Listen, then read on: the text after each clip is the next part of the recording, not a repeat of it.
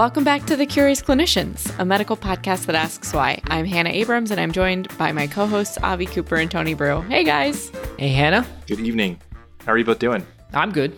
I'm fantastic. There's music in the air. All right. Music in the air. Yeah.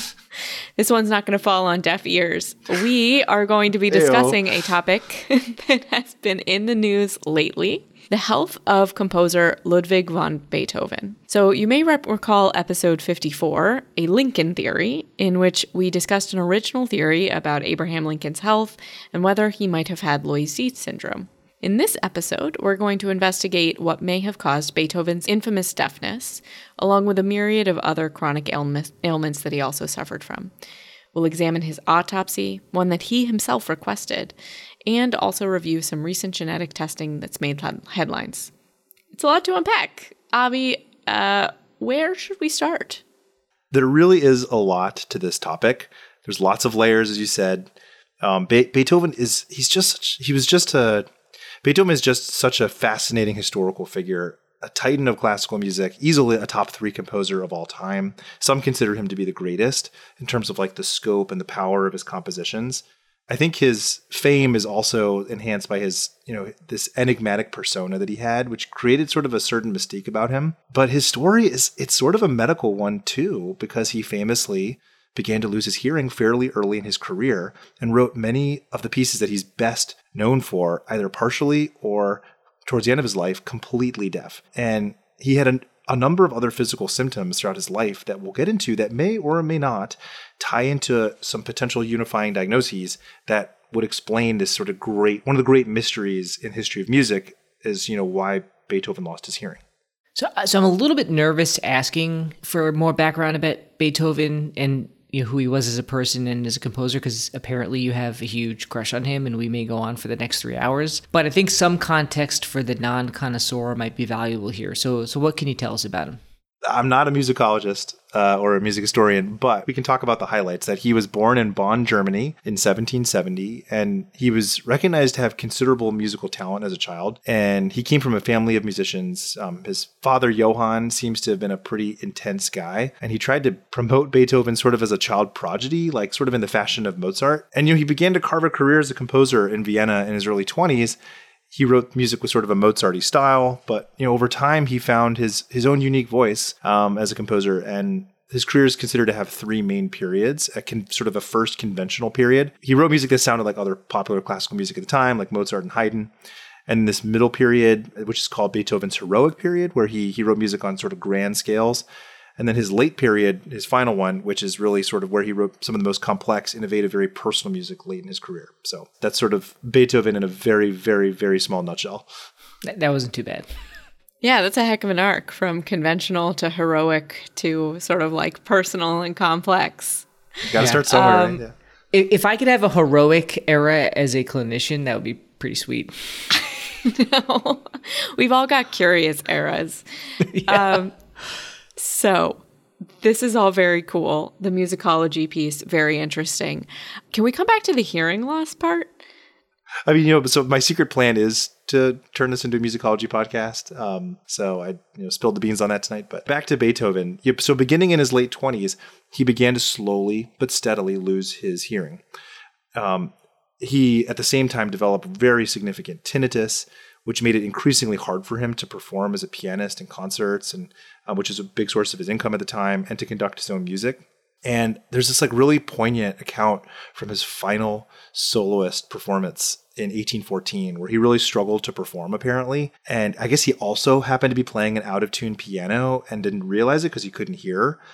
And um, it was just, I guess, just very, very hard for everyone. And over time, he became more and more isolated and depressed. He even contemplated suicide at one point, but he found a way to persevere and continue to compose. And you know, even though he really couldn't hear the music he was writing, other than what he was hearing in his head, um, he did apparently uh, retain the ability to hear very loud or very low sounds, but otherwise, really was was totally deaf. Um, and he tried some adaptive aids like ear trumpets. He even had a special piano made with extra strings and a resonator to increase the volume of the sound it produced. But none of these really worked. And, you know, like I said, for the most part, he wrote some of the most important classical music ever written in total silence. So I, I don't know what the availability was in the sort of early 19th century for hearing loss evaluations. Yeah, the Like, audiology. was- yeah, uh, was the match really hard back then? But did he actually undergo a formal assessment, or was it one of those things where it was at the time you kind of just accepted it and had to adapt?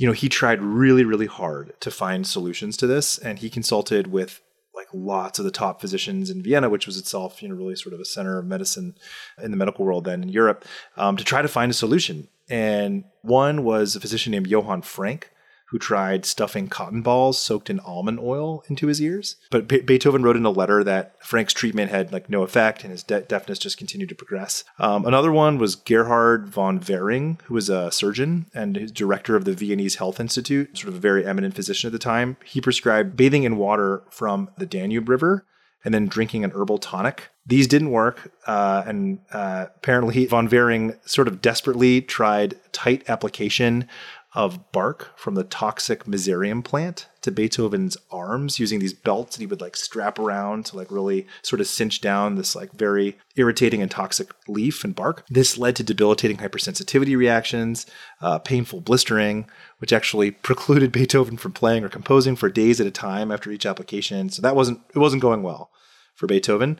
Um, he tried living in the country to rest his ears from like the bustle of city life um, and sort of bring the decibels down, but he also apparently tried leeches. He may have tried galvanic therapy involving sort of focused electric shock shocks to different parts of his body. It's also sort of hard to know exactly what he tried since we don't have a medical record to reference, right? They didn't have like Epic back then. But he had correspondence and you know he he referenced um, and like people wrote down their conversations with him because he was so famous. Um, so like you know we sort of get little snippets of what he was trying at the time. He tried a lot, apparently. He really did, and gosh, I mean, some of it just sounds horrible. Yeah, I mean, it seems like there was just a lot going on with his overall health. It sounds like he had a couple of different sort of like chronic multi system pieces here. What other past medical history did Beethoven? What was his review of symptoms? What was, what was Beethoven's review of systems, yeah, right? can we get like a little bit more of a chart dive? Yeah, so 12 point review systems was um, so you know Beethoven he actually he noted did note a number of other symptoms throughout his life which again we were privy to largely because he wrote about them in his correspondence and his letters and, and and also in his conversations. So in 1823 he had a red and painful eye that lasted lasted for the better part of a year and it's thought that that may have represented an inflammatory eye process such as uveitis or keratitis just given sort of how long it lasted and the pain associated. Um, he had you know chronic abdominal pain, diarrhea, he had you know, arthralgias and migratory joint pains. And some have wondered whether he had inflammatory bowel disease because of that. He also seems to have had what we would now consider alcohol use disorder and drank fairly heavily throughout his life. His final illness in 1827 uh, was really characterized by this global decline with anasarca, renal failure, peritonitis, confusion, which was all consistent with decompensated cirrhosis. Um, apparently, he had a, a paracentesis done toward the end of his life that drained a whopping 22 liters of ascitic fluid from this poor man's abdomen. It's like But 50. what was the SAAG? Yeah, I don't know if they repleted albumin back in that day. I don't think they did. Oh no. it's great. It's wild, you Ah, know. And 22 liters, jeez. yeah, and that's like it's 50 pounds. It's 50 pounds of fluid. And then so he had an autopsy by Johann Wagner and Karl Rokitansky that showed decompensated cirrhosis. They noted his liver was nodular and shrunken, and and he had splenomegaly. And then he had, to your point, Tony, about the SAAG, he had nine liters of what appeared to be infected ascitic fluid in his abdomen. And they found chronic pancreatitis as well, um, what they called like sort of a fir- firm abnormal pancreas. So, really, sort of a rough go at the end of his life related to um, liver failure. How old was he at that time? D- do you recall? He was 56. Okay, so pretty young guy. Yeah. I have reviewed just a f- handful of autopsy reports, and it's not typical that I immediately go to what did the ears show. But I think for the purposes of this episode, I am quite curious. What did the ears show uh, on this autopsy by uh, Wagner and Rokitansky? You know, Beethoven actually requested the autopsy to potentially solve the mystery as to why he lost his hearing post. You know, he wanted, he's like, maybe the world can find out the answer, even if he wouldn't know. Um, and so in their report, Wagner and Rokitansky noted first that his skull was very dense and thick. Um, and they saw that the auditory nerves were thin and atrophied. The left was more atrophied than the right. And perhaps most dramatically, they, they saw that the auditory arteries were hard and sclerotic, Um, the autopsy sort of their notes or report reads that his auditory arteries were thickened and cartilaginous as though stretched over a raven's quill. So very sort of vivid um, description of these very, you know, sort of very hard sort of sclerotic arteries. I love the pathologists throughout time have sort of been like so thoughtful. Yeah, and no, vivid sort of such this beautiful baroque description. Yeah. You don't see stretched over raven's quill in autopsy reports nowadays. Okay, so if I'm like summing this all up here, kind of making our little problem representation our one liner, this is a 56 year old world famous composer who has chronic hearing loss of unclear etiology, alcohol use disorder. Uh, appearing to be complicated by decompensated cirrhosis, chronic bowel and ocular symptoms, NOS, and end stage renal disease, with an acute presentation of bacterial peritonitis, now with autopsy confirmed cirrhosis, atrophied auditory nerves, and sclerotic auditory arteries. That's not I gotta say, this one doesn't, like- script. Yeah, this one doesn't like ring a bell for me. no pun intended. Yeah, right. Like, how can we try to how can we tie this all together? And I think that's what's that's what's that's what a lot of people have tried to do over the years. There's just been a lot of diagnostic theories put forth, focusing on trying to explain his deafness, whether there was a systemic process going on. Some have wondered very reasonably whether he had syphilis, um, which could cause sort of a vascular sclerosis that was seen in his ears on autopsy. Others have queried Paget's disease because of that thickened skull they saw. Others have thought about sarcoidosis, lupus, chronic lead poisoning based on analysis of a what was uh, originally thought to be a lock of Beethoven's hair. Um, but as we'll see, that explanation may have been disproved. You know, most have seen his cirrhosis as a separate problem related to chronic alcohol dependence. But as we'll see, there's actually been some interesting updates to that as well, just in the last few months. But again, honing in on the deafness just as a singular problem, is there any consensus as to what explains that symptom or finding?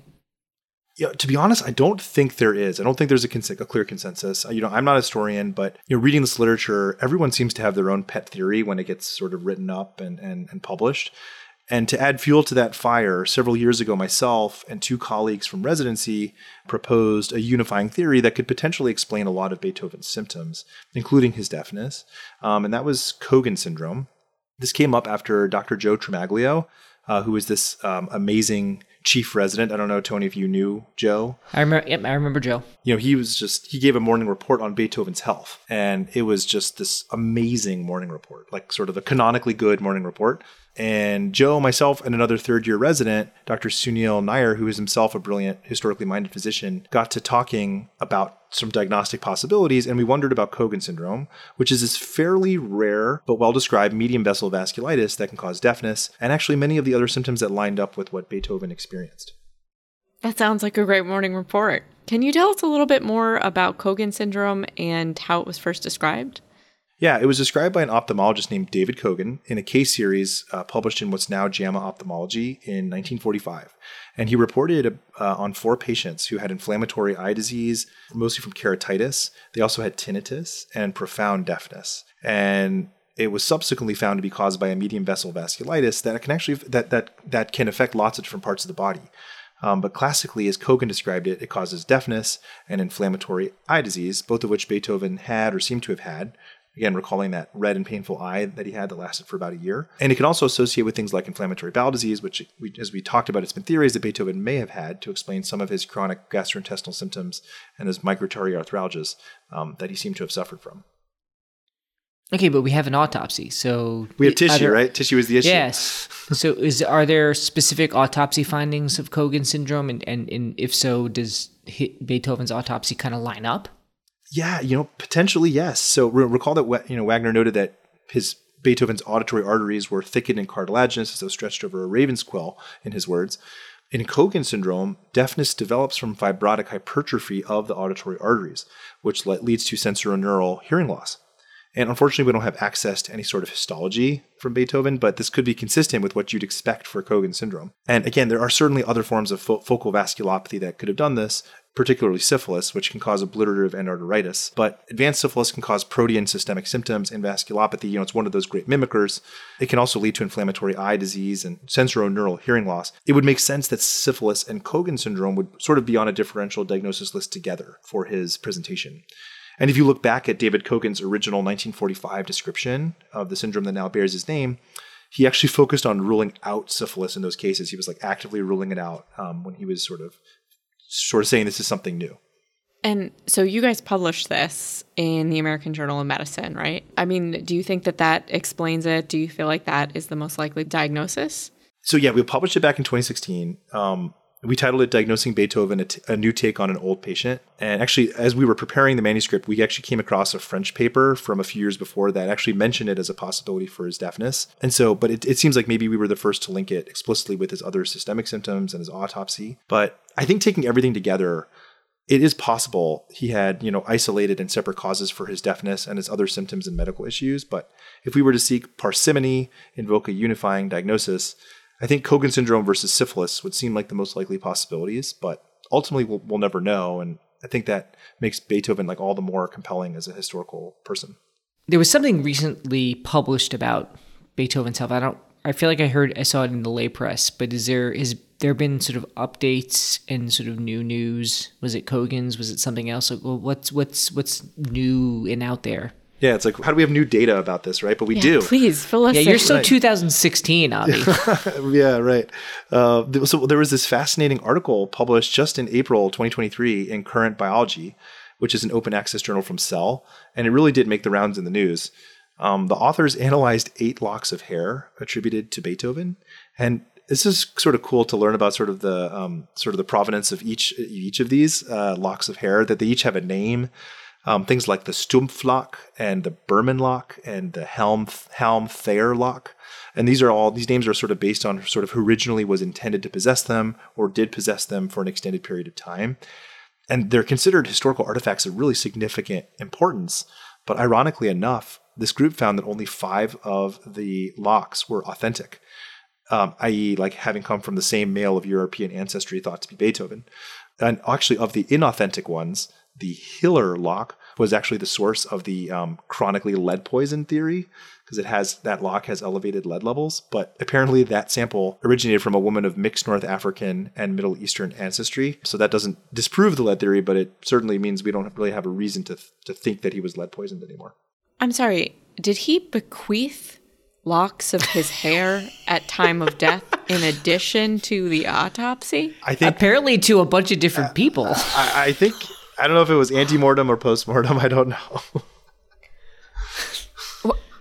I, I really need to update my will uh, to make clear that the slowly diminishing number of locks I have available are bequeathed to the appropriate persons. Yeah, like my estate I mean, you can't let that. that. get into the wrong hands. Wow. No, God. No. Okay, so what did they find in the ones that they could identify in the locks that they could identify were from Beethoven or the they Halm Thayer lock? Yeah, what did that Halm yeah, Thayer lock say? The Stumpflock?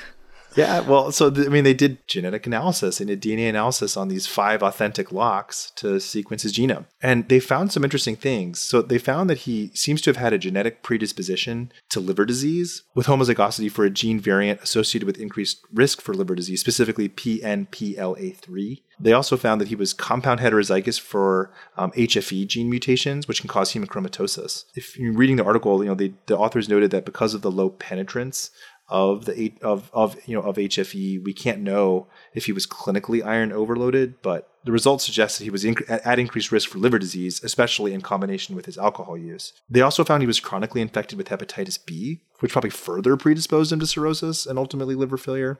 Finally, they found something a little bit scandalous that sort of snooping on the Beethoven family line, they found that based on Y chromosome analysis, there was an extra pair paternity event somewhere in his paternal line between somewhere between 1572 and 1770, meaning there was a source of Y chromosomes outside of Beethoven's lineage, i.e., there was very likely an affair somewhere along the way um, in that time span. And as you'll recall, Beethoven was born in 1770. So anywhere from his own parentage back to somewhere to 1572. Yeah, so they found a lot. They found sort of potentially scandalous stuff. I'll say I'm kind of intrigued by the potential of hemochromatosis because he had this arthralgia, arthritis, which, I mean, a person who's aggressively playing the piano, I, I don't know what happens to their hands, but there's likely alternate explanations. But there's kind of cool little crumbs that are offered by the Stumpfherr, uh, uh, if we, well, wh- whichever hair it was. Um, so that's kind of interesting, but I don't, and ha, ha, like, how are you putting this together with the theory that you guys proposed uh, back in 2016, and like, how are you thinking about it in general? You know, I, I think my, my sort of overall thought, I think, is it's this is such like a rare opportunity to um, get this kind of you know information on historical figure. You know, and it's interesting too that you know I think studies like this do raise interesting questions about like the ethics of postmortem genetic analysis. Beethoven lived a long time ago, and the authors I think sort of sensed that maybe there was some sort of there is sort of an ethical uh, gray zone here, and they actually cited his requesting an autopsy um, that sort to affirm that he would sort of generally support efforts to identify the source of his health issues and he couldn't imagine genetic analysis of his hair, you know, hundreds of years later. But you know, that was sort of their that was their um, I think sort of their own justification to do the study ethically. You know, I personally wouldn't say it's like a clear cut yes, it's okay or no, it's not okay.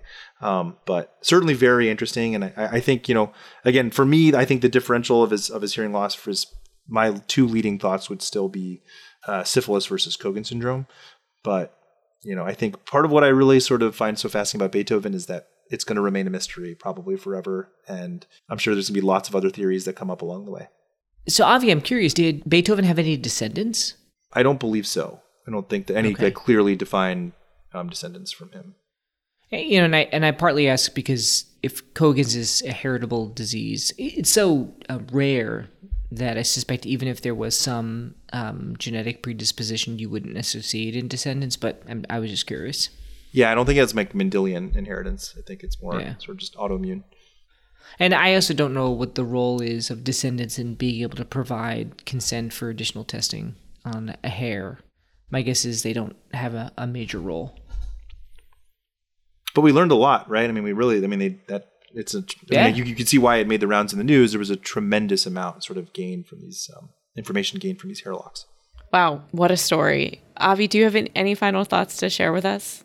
Um, no, I mean, I guess that um, you know, and I was um, I was uh, you know quoted in a couple stories when, when this was making the rounds, just because I'd written on Beethoven previously, and you know, the, the point that I made, and I'll make it here, is that like I think it's actually maybe better that we don't know, and I think the mystery of this is makes Beethoven all the more compelling, and that I think if we if we just knew the answer and no one wondered or had to wonder, it wouldn't be nearly as interesting, even though he himself wanted the answer discovered. So you're that guy who likes the final episode of The Sopranos, and the Yes. way totally. Oh God, you're that guy. yes, I am that guy. Although David oh. Chase, I think, told us the answer. So Well, that wraps up another episode of The Curious Clinicians. We'll be back in two weeks. Thanks as always for joining us. As a reminder, you can join our mailing list at curiousclinicians.com to stay up to date on episode releases and have detailed notes delivered directly to your inbox. Physicians and other healthcare professionals can earn CME and MOC credits from VCU Health just for listening to this episode. So for more information, visit ce.vcuhealth.org forward slash curious clinicians. And as always, the information contained in this episode is for educational and entertainment purposes only and does not constitute medical advice, particularly if you're Beethoven. Until next time, we've been the Curious Clinicians.